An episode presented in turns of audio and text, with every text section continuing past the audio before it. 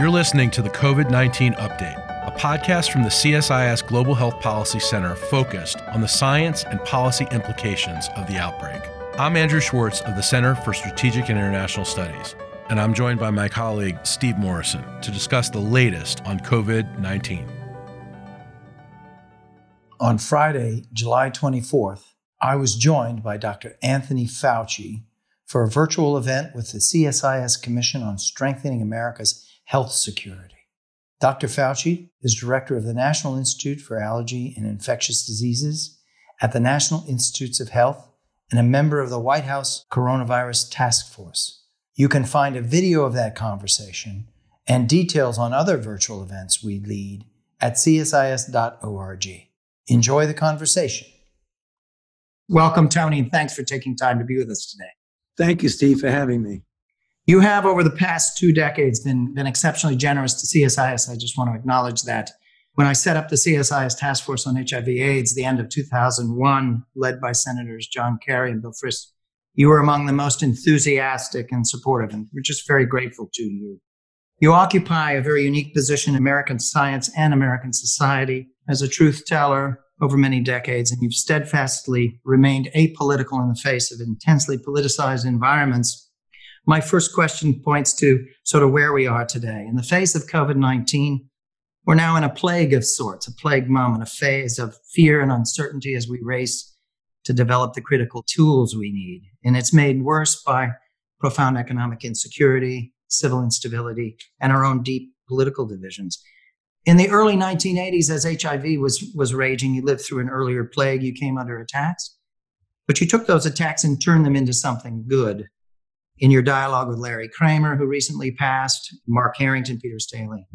Today, in the coronavirus plague moment, you've come under even more intense attack from many directions, including the institution you serve, but beyond that, from social media, cable news, critics in the Senate and the House.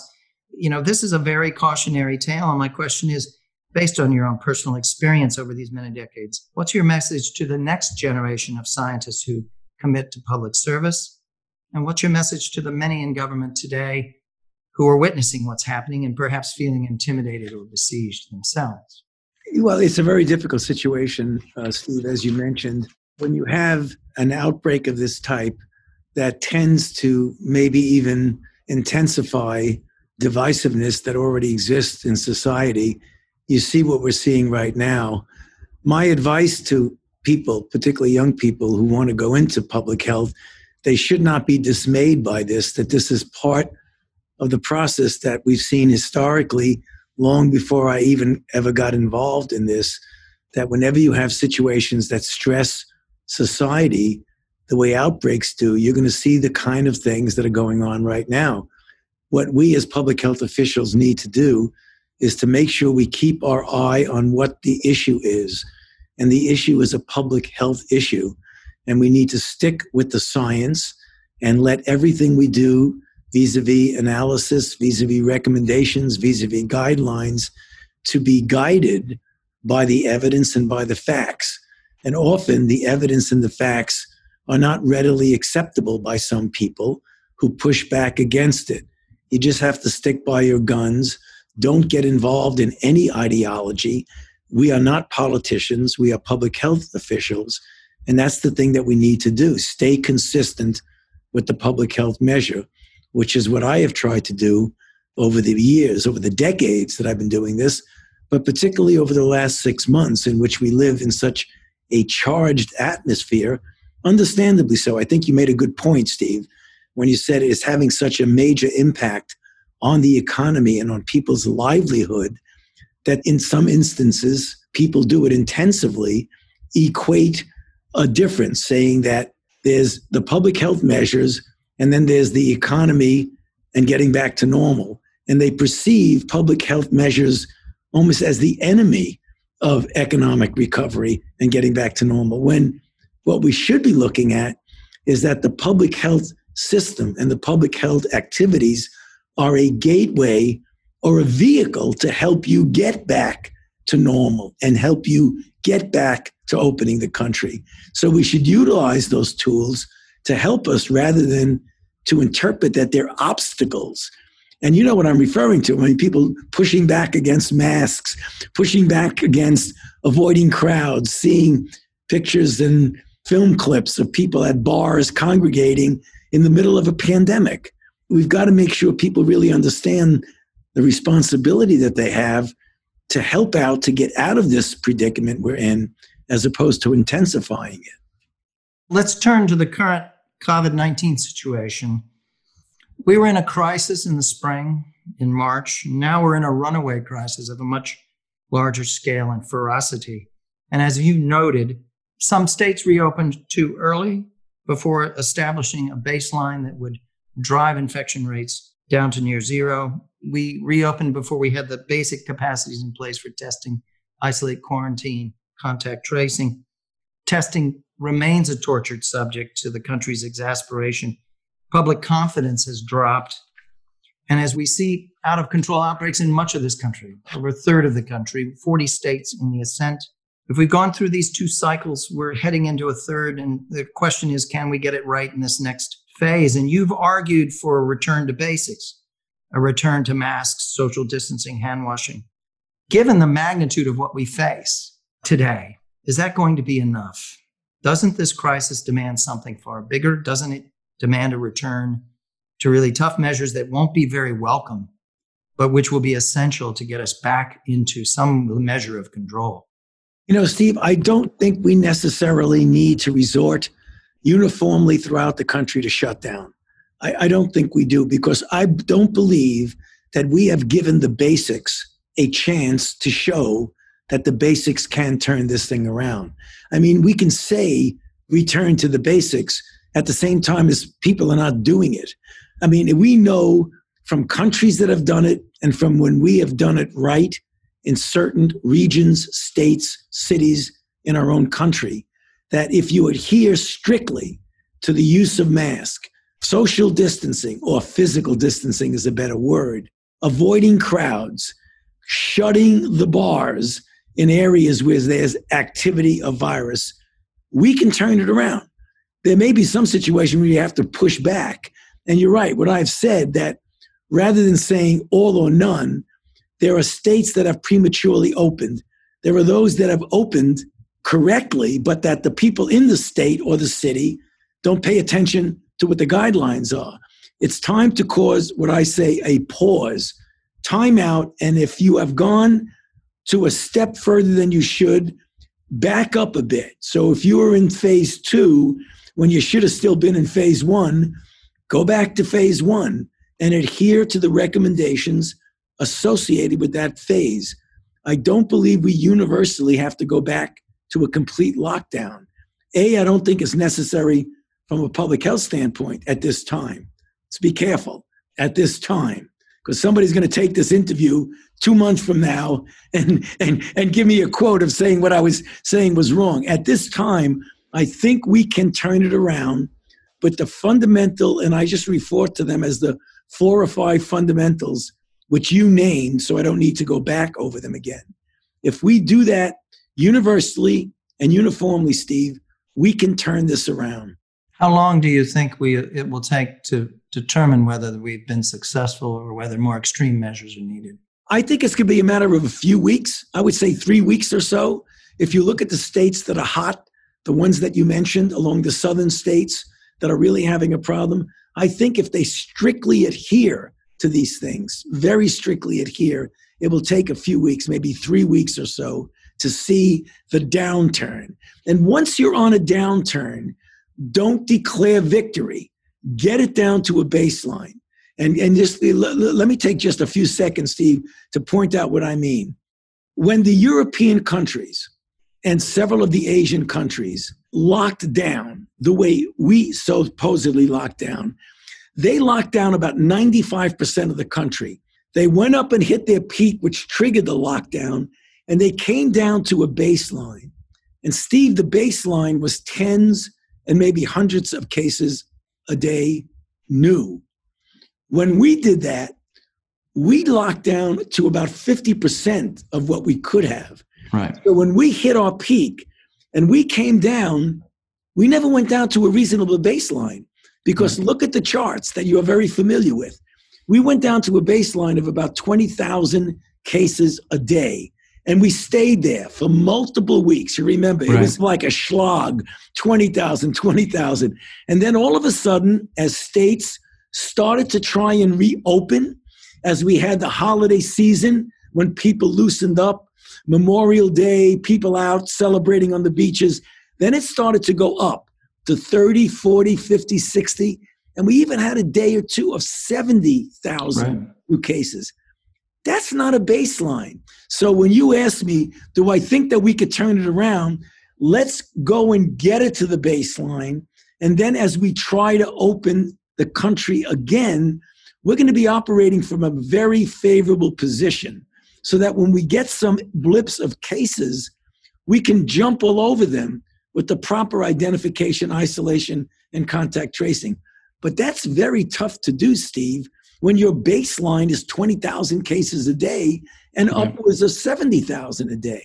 But you would agree if, if in three or four weeks we're, we're still at 50 or 60,000 a day, we're going to have to rethink this entire Of course. Thing. Uh, I mean, and it gets back to, again, you know, the, the dialogue and the criticism we get about what you say now versus what happens three weeks from now. Everything is always on the table, Steve.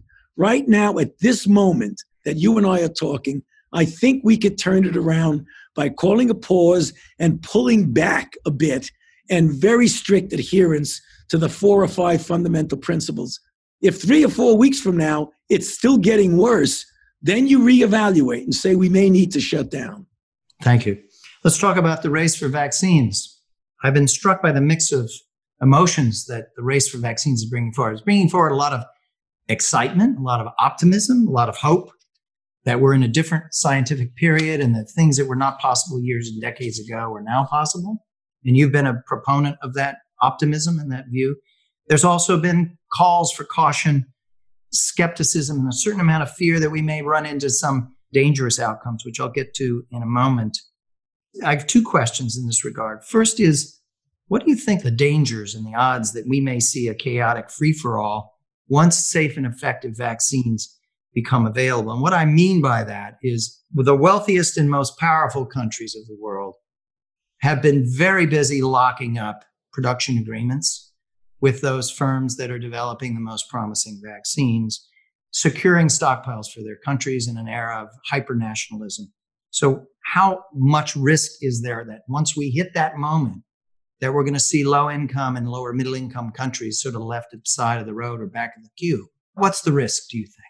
You know, I think there's a risk, Steve, but as you and I know, and I know you feel exactly the same as I do, that we really need to have a system where you don't have a risk of getting infected because you don't have a vaccine, because of where you live, of whether your country is poor. We have to work out a system of equitable distribution. And I might say I'm encouraged, different from other diseases, where I see companies gearing up already to make hundreds and hundreds of millions of doses, and some companies promising to make a billion doses or more. So if we get a few companies to make billion plus a billion plus a billion, I think we can get around this issue of having only the rich countries getting the vaccine and those which are less fortunate from an economic and other standpoint from getting it. So I think it is a risk. I think you'd have to be unrealistic to think there's not going to be disparity. But I hope there isn't. And I think that as organizations throughout the world are aware of this risk, we keep paying attention to what we need to do to not let that happen. But as I said, I like the idea that companies are talking about the intention of making billions of doses. And we do have this promising initiative. It's nascent, it's unproven of the ACT Accelerator, which is attempting to bring together pledges and has left the door open for the Americans and Chinese and others, Indians, to participate. Let's talk a little bit about Operation Warp Speed. I know this is something you're very much involved. It's a muscular approach. It's very much an America First approach. But the president himself has said that he's leaving the door open for operating beyond just serving America's interests. Do you think it's possible for US policy to evolve into taking a broader view, to use US influence and power to shape in the broader global domain through diplomacy and summitry and the like, a more balanced, equitable, and transparent approach to ensure that low and lower middle income countries are given access in a timely way to the safe and effective vaccines as they become available. Very much so. You know how I have felt over the years. I think in so many respects, you know, we have a moral obligation as the most powerful country in the world and the richest country in the world. I don't think we're going to do it alone, but I think we need to be part of the drive to make sure that there is equitable distribution. I think of such a perfect, beautiful example of that is what George W. Bush did with the PEPFAR program, where he put together a program that put billions and billions of dollars to make sure. And remember, Steve, you were there. We faced the same question. It was 2002, which was six years after the turning point of 1996, when it was showed that the triple combinations of drugs were thoroughly life saving in persons with HIV where they were now essentially could lead normal lives, where treatment served as prevention and undetectable equals untransmissible, and all the things that we know about, that why should not countries in the developing world, particularly in Africa, not have the same opportunity to have access to those drugs? That's a great example in HIV, what I believe can be done ultimately with COVID when we get vaccination and when we get better drugs. Let's talk about sports for a moment. I know that you uh, had a experience last night on the mound at the game, the Nationals opening game. How did it feel to deliver that pitch? Well, it felt good to be out there. I don't know if you want to call it a pitch, Steve. you know, it was really funny. I, I got to tell you, I had been practicing two nights before. And I was throwing it pretty well at what I thought was 60 feet, but it was probably about 40 feet. And I was getting the ball pretty well. About a half an hour of it, my arm was really, really hurting because I haven't thrown a baseball in decades. So when I walked out to the mound and saw where Sean Doolittle was, it looked like he was 200 feet away. so I went way back and wham, and the ball went off somewhere on the ground ball heading towards first base. Somebody made a comment what I thought was really funny. They said, "Well, he used to play shortstop in school, so maybe he Your thought muscle he memory, go to yeah. first base." did you stay to witness the game? Yes, I did. I stayed until it became torrentially raining. They called the game off. What was that experience like? You know, it was interesting. It was a little bit eerie because you're sitting in a completely empty stadium. I mean, I was up there with Mark Lerner and his family, the owners, and there were like five or six of us there in a stadium that holds 50,000 people. there was nobody else in the stadium. And to see the players play a game where there was not the roar of the crowd, they were doing some artificial noise in the Right. background, which isn't really up to the kind of roaring scream that you get when you're at a game. So it was awe inspiring. I mean, the idea, particularly somebody like me who loves baseball and who's a very avid Nats fan, to be out there and just being part of the process was just inexplainable. It was just phenomenal. Well, I share that passion with you as a season ticket holder, and I'm eager to get back, but I think Yeah. it's going to be a little while. Let's talk a little bit about this whole question of trying to create bubbles, environments that will work for professional sports.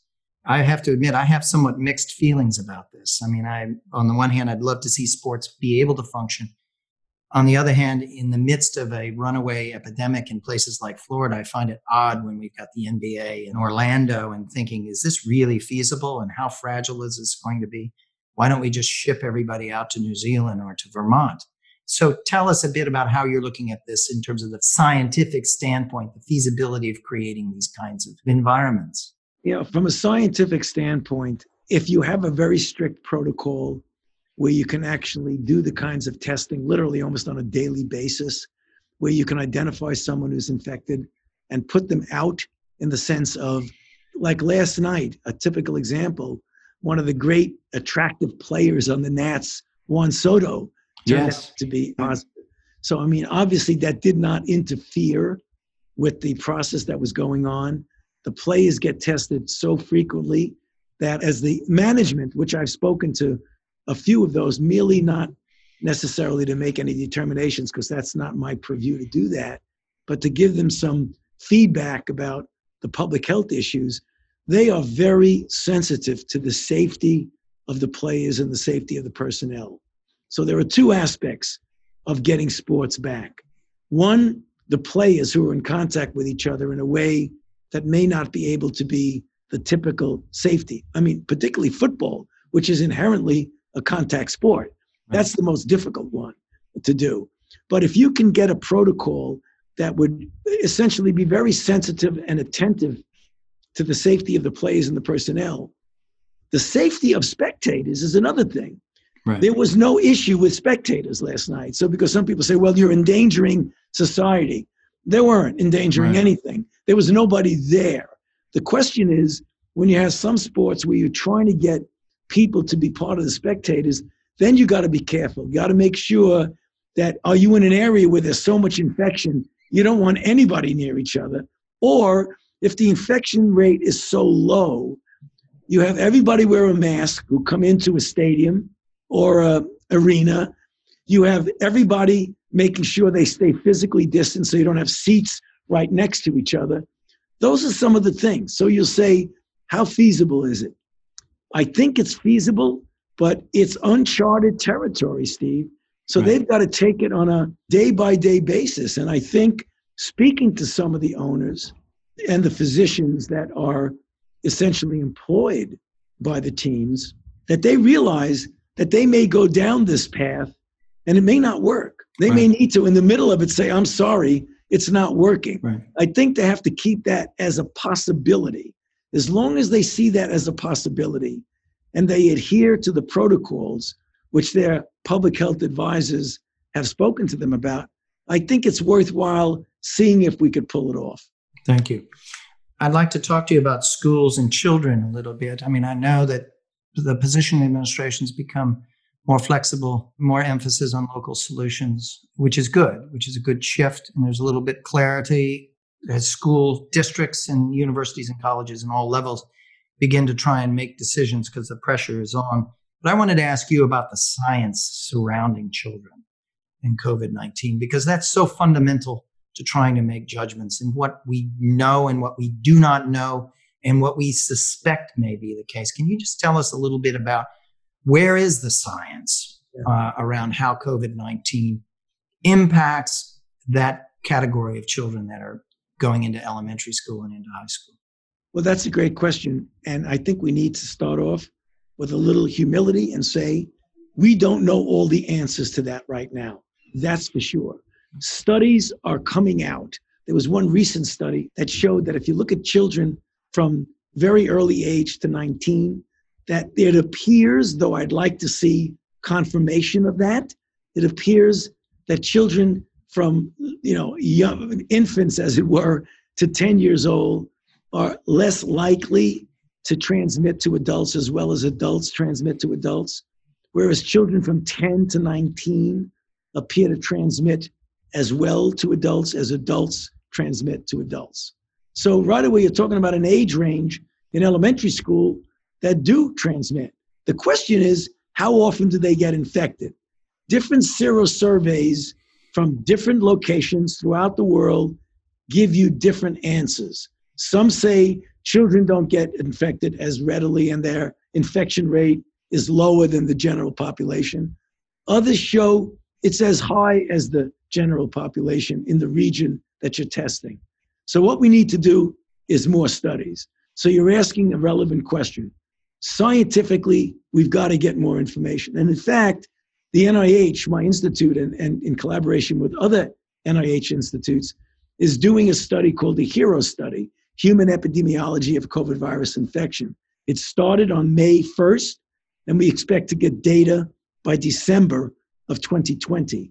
And that is looking at 6,000 individuals in 2,000 families to look just what you're asking what is the incidence of infection and what is the likelihood that the children, if they get infected, transmitted to the adults, and what's the likelihood of the adults transmitting it to the children? Yes. I want to ask one question about HIV/AIDS. You know, we just had the AIDS 2020 virtual conference. You very generously participated in, I think, three or four events there. We just did a, a retrospective on that conference earlier today a session that brought together the leaders from the conference. And one of the central questions is how much of a threat does COVID 19 pose to the years of progress over the last several decades in battling HIV, AIDS, and obviously the related diseases, tuberculosis, and others? What's your opinion on that? Well, I think there's two aspects of that that are important. One is almost a logistic, and one is a health issue. The health issue is that we don't have enough data to make any definitive statement. But you could imagine that if you get a young person who is living with HIV, who has an undetectable viral load on therapy, whose CD4 count is 600, that that person should not have any greater chance, certainly not of getting infected, which is more of a where you happen to be at what particular time. It was not any more likely to have a serious outcome than someone of the same age who, who is in otherwise uninfected. I think when you have people who are immunosuppressed, who have a viral load that's high, they are a compromised person. So I think they would be at a risk of being in the category of having a poorer outcome than and that's a large population. Yeah, yeah, yeah, that is. So I think, like I say, you can't make it unidimensional for persons right. with HIV. It depends right. Who you are, where you are, what your therapy is, what your CD4 count, etc. The thing that's equally as troubling is that the disruption societally that's caused by COVID 19 could interfere with people getting their medications, with the supply chain, which things that, from a logistics standpoint, would put persons with HIV at a greater risk, not only of COVID, but of having their HIV get out of control. Yeah, I mean, we're seeing precipitous drops in testing, of new cases. We're seeing disruptions of supply chains. We're seeing diversion of resources. It's very dangerous. I want to close uh, by asking you a question that we ask many of those that we engage with, which is in the midst of these dangers and complicated challenges that we face today, in the midst of the coronavirus pandemic, what, in your view, gives you the greatest hope and the greatest strength, Tony? You know, Steve, the greatest hope and the greatest strength I have is in my decades long experience of the resiliency of the human spirit you know, of people ultimately turning around, coming around to do the right thing when they are challenged with a confrontation that spares no one. I mean, it, it's almost like a world war. You know, what did we in the United States do? And I, I, I could talk United States, Steve, but we could apply it to any place in the world. I mean, how we came together after 9 11, how we came together you know, when World War II started. I think the fundamental spirit is good. We're seeing some disturbing divisiveness now where you're trying to fight an epidemic, a pandemic, in a very divisive atmosphere. I hope, and what gives me hope is that I think fundamentally the spirit and the character of the American public as a whole is really good. And I think that's going to come through and get us through this. Dr. Fauci, thank you so much for your leadership and your commitment. You're, you remain an inspiration for many of us and, and a dear friend of CSIS. And we just want to thank you for your leadership and the life you've led and let us know how we can be supportive. I want to thank your staff person, David Awad, who helped us put this together. I want to also thank my colleagues, Anna Carroll, Clifton Jones, John Muntz, Travis Hopkins, Samantha Chivers, for all the work they did in pulling this all together. And I want to thank everyone who tuned in today to partake in this. So thank you so much, Tony. Thank you for giving me the opportunity to be with you, Steve. Always a pleasure.